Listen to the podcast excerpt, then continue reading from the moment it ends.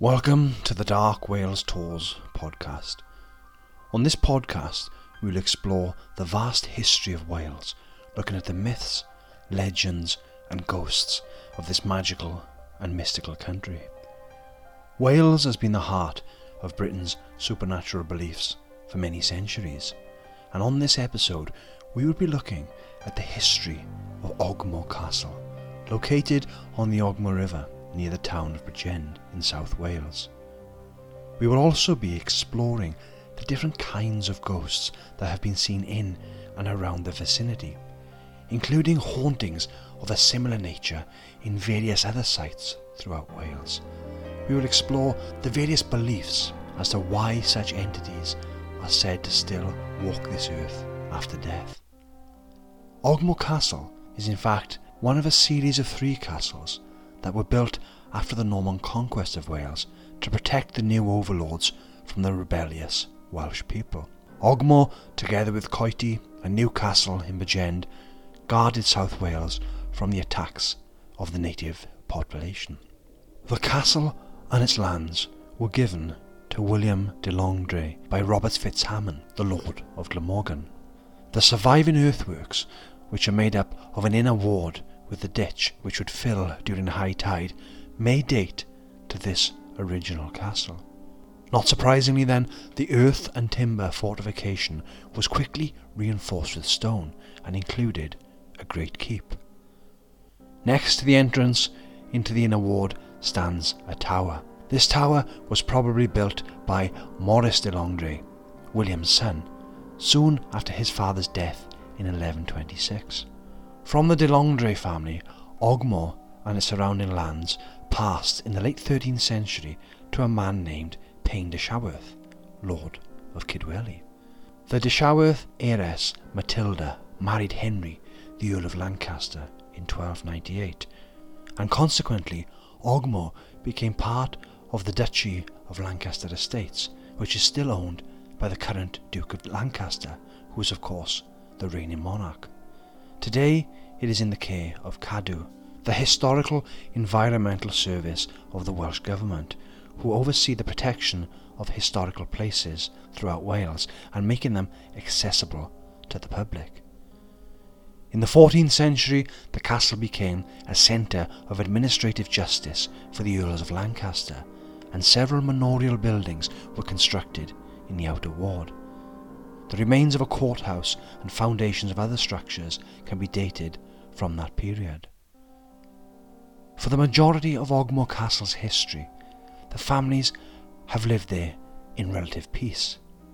However, for centuries it has been the reported home of a wandering spirit known as a Ladi Wen, or the White Lady.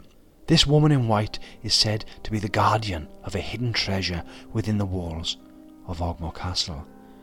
It is said that one day, many years ago, a local man encountered the spirit and plucked up the courage to talk to her. The lady in white then led him to her treasure hidden underneath a heavy stone within the castle tower, and she told the man he could take half of the treasure for himself, but stressing only taking half. However, the man, overtaken by greed, soon returned and took more of the treasure. Suddenly, the woman in white appeared, angry at this betrayal. Foolish man, the spirit cried, you have all you could ever need, and yet you still want more. From this night forth, your fortunes shall be reversed. The man feared for his life and returned the treasure, fleeing as fast as he could to his home, hoping that he had appeased the spirit. In the following weeks, the man became gravely ill and was constantly in a terrible pain to the point he knew he was beyond recovery and longed for the peace that death would bring. He was only granted this peace and released from his suffering when he acknowledged his greed and the error of his ways in taking more of the treasure than he had promised to do. His deathbed confession led many people to search the ruins of Ogmore Castle for the treasure. To this day, none have found it. The man, it seems, took the exact location to his grave, and the woman in white refuses to answer anyone who calls after her. The spirit of the White Lady is still reported to this very day. Many motorists passing the castle along that particular stretch of the Ogmore Road at night report seeing her figure drifting across the road, with some even saying that she looked so real that they had to brake suddenly to avoid hitting her. After their cars have come to a stop, people say there is no sign of anybody in the road. The figure has seemingly disappeared into the darkness. There are stories of hauntings of what has become commonly referred to as the woman in white all over the world, particularly here in Wales. Similar to the haunting at Ogmore, Oystermouth Castle in Mumbles has also been home to many strange sightings. A ghostly lady has also been seen there, wandering the battlements of the castle during twilight. This is when the castle has been closed and all the staff have left for the night. The people that have seen her often say she looks to be in some sort of distress. However, the lady has also been spotted during the day. One particular day, there was a family having a picnic within the castle walls. It was quite a sunny day, and the children were playing and running around the grounds.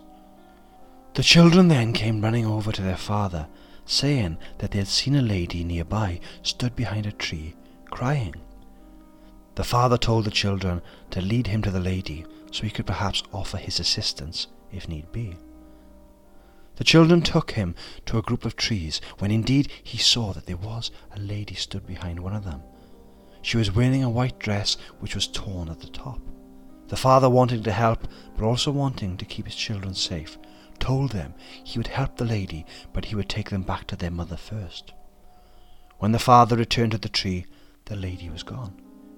He looked around for her, but there was no sign of her. She had simply vanished. There is a theory that it could be the spirit of a lady who was flogged to death in the castle, though her crime is unknown. However, the more well known theory names the Oystermouth White Lady as Lady Alina de Braose. Lady Alina was the daughter of William de Braose III, who was the Lord of Gower. In 1298, Lady Alina married John de Mowbray, who was one of the barons who rebelled against King Edward II during the Barons' Revolt. After John was executed in 1322, Lady Alina fled the Gower to Devon but was discovered and sent to the Tower.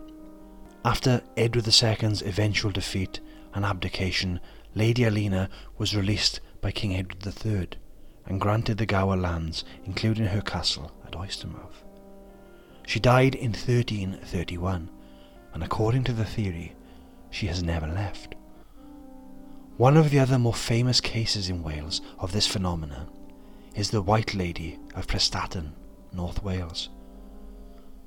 This woman in white has been seen over many years by many different people.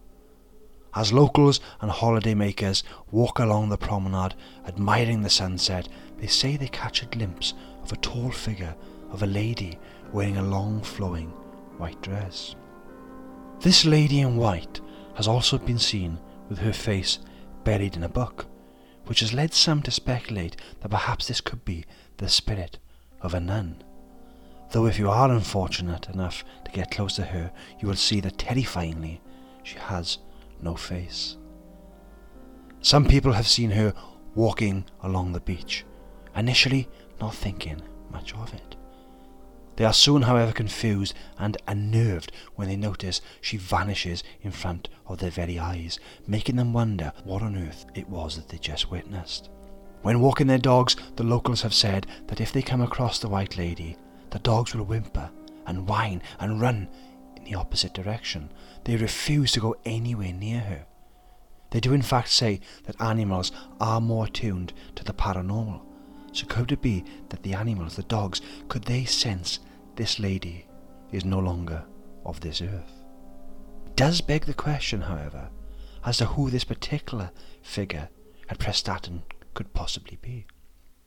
There is a local legend that says this is the ghost of a poor woman who, tired of life, threw herself into the sea and her spirit has been wandering the shoreline ever since, terrorizing anyone she comes into contact with.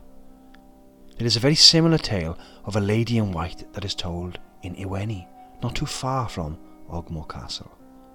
In Ewenny, there is a meadow which some call the White Lady's Meadow. A figure of a woman wearing white has been seen wandering around this meadow. A local legend tells of a time that a man, upon seeing her, offered to walk her home as it was getting quite late. It was said she turned to him and smiled, accepting his offer for assistance. They then walked across the meadow, making small talk, as the man wanted to put the lady at ease and let her know that he meant her no harm. However, as soon as the man reached the other side of the meadow, he noticed that the woman had vanished into thin air. These sightings in White Lady's Meadow have become less common as the years have gone by. But some say that on dark nights, even today, they can still make out the figure of a lone woman in a white dress wandering the meadow. There are, of course, many different kinds of ghosts that are said to inhabit this earth. From poltergeists looking to cause mayhem and destruction to vengeful spirits returning to punish or see justice done for a misdeed done to them in life. However, the manifestation of women in white throughout the world is almost universally agreed to be representing some kind of tragedy, a murder, betrayal, a suicide, or something else that keeps the spirit here. It is often said they cannot move on until they fulfill an unfinished deed from their lives or see to an injustice. Perhaps that in violent deaths, such as murders or suicides, these spirits are actually calling out to us for help, whether it be trying to communicate what happened to them or try to see the person responsible for their death punished. Could this be the case with all the women in white I have spoken about? Poor, unfortunate ladies whose lives came to a sad, violent, and abrupt end? Are they trapped and doomed to spend eternity wandering the earth, unable to move on and rest in peace? Or perhaps, in the case of Ogmore Castle, testing the depth of greed among mortal men, then punishing those who succumb to their own greed and desires. This could also be the case with some of the other spirits that have also been reported around Ogmore Castle. The Ogmore River itself is said to be haunted by spirits of misers who died before they had chance to disclose the location of their hidden wealth. It is said they can only move on from this tormented existence when someone finds their hidden fortune and throws it into the river. So tread lightly the next time you decide to cross the stepping stones of the river. You never know who or what could be lurking below. There have also been many reports of people hearing and sometimes seeing a phantom coach and horses riding towards the ford next to the castle, only to disappear upon reaching the centre of it. What might be being witnessed here is a phenomenon sometimes called the atmospheric echo. In other words, what people are seeing are not ghosts in the traditional sense. What they are seeing is a memory captured in time replaying itself in front of their very eyes. It could be that there was an accident many years ago where a coach got stuck in the rising waters of the river and was washed away, never to be seen again. This tragic event is then replayed in sound and sometimes vision to unsuspecting visitors of the castle, alerting them to a long forgotten tragedy that occurred in Ogmore River. There have also been strange and terrifying things seen on the opposite side of the river in another castle, Candleston Castle. Candleston Castle is in fact a 14th century manor house that has been left to crumble in the forest and sand dunes after it was abandoned in the 19th century. The site is known for being paranormally active, and even in the light of day, Candleston Castle is an eerie and dark place to visit. The castle has been used for various film locations over the years too, including the 1962 film Lawrence of Arabia, which starred Peter O'Toole as the lead. One night after filming had wrapped up, some technicians and security guards were working late in their camp, which had been set up near the castle. All of a sudden, the technicians heard what they described as a large dog howling in the distance, coming from the direction of the castle. Though it initially startled them, they concluded that the security's dog must have got loose and was roaming the ruins of the castle. As they carried on with their work, one of the security guards came out of their caravan without the dog. The technicians actually questioned why had the guard been so careless and let the dog roam around outside unsupervised. The security guard was baffled. He knew the dog was still inside the caravan, refusing to come out. The guard actually said he had never seen the dog behave in such a way. All of a sudden, all three men, as they stood there, saw a long, shadowy figure in the trees, a figure of a huge black dog. Now, doing some further research into Candleston and the family that lived there, the Cantilupe family, this tale of a black dog roaming the castle becomes even more interesting. The name of the family can be translated to mean running wolf, and the family crest was of a giant wolf's head holding a broken spear in its mouth.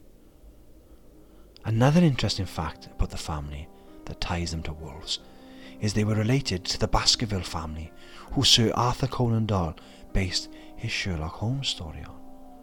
Could it be then that Conan Doyle had actually heard of this legendary black wolf that roams the area of Candleston Castle and the family that had lived there. Such demonic dogs have been spoken about in other parts of Wales too, and indeed all around the world. In Wales, they are associated with the Cŵn Annwn and the Gwyllgi, the hounds of hell. These are said to be large black dogs with fierce, blazing red eyes, mangled fur, and unnatural speed. It is said that their cry is louder the further away they are, but the closer they get, the softer their growl becomes, a sure sign that death is near. A sign that the hounds will soon be taking you with them back to hell. There have actually been many examples of hellhounds in folklore and mythology across the world. The most famous being the guardian of the ancient Greek underworld, Cerberus. This three headed dog would guard the passage to the underworld, preventing any soul from leaving. Eventually, Cerberus was tamed by Hercules as part of his twelve labours. There is a similar creature spoken about in southern Mexico and Central American folklore. They call it the Cadejo. The Cadejo is a big black dog with burning red eyes and the hooves of a goat. They are said to roam around graveyards and dark alleys, waiting until their next victim approaches. Wales also has another kind of ghostly dog, the red dog of Morfa. This dog was said to appear many years ago at the Morfa mine near Talbot. In 1863, the miners reported seeing the apparition of a large red dog wandering the mine pit. They said it would appear out of nowhere roam around for some time, and then mysteriously vanish into thin air, leaving no trace at all that it had ever been there in the first place. Soon after the miners had started seeing this red dog, there was an accident at the mine. The red dog continued to be seen in and around the Morfa mine after the accident, along with other ghostly visions. The miners actually nicknamed it the Pit of Ghosts. We will discuss more omens of death at the Morfa mine in another episode of our podcast. As the castle at Ogmore and the manor house at Candleston have demonstrated, there does not necessarily have to have been a turbulent history or even a well known bloody murder for there to be reports of ghostly goings on. The fact is, there have been many reports of these strange accounts from this location which shows that the supernatural is rife in this magical, mystical land of Wales. Maybe, as discussed in a separate episode, we ourselves leave some part of us here when we pass, a small remnant or echo that replays to future generations. Another interesting thought is that perhaps, somewhat ironically, could we ourselves be the ghosts, unaware that death has actually already occurred and we refuse to accept it? It is a theme that is perfectly explored in the 2001 film The Others. Maybe when people experience a haunting and when they are convinced that there are ghosts in the house, maybe they themselves are in fact the ghosts and the living are the ones they cannot see. It is an almost terrifying and heartbreaking concept to comprehend. Maybe in the future, science will be able to explain all of these things that we call paranormal.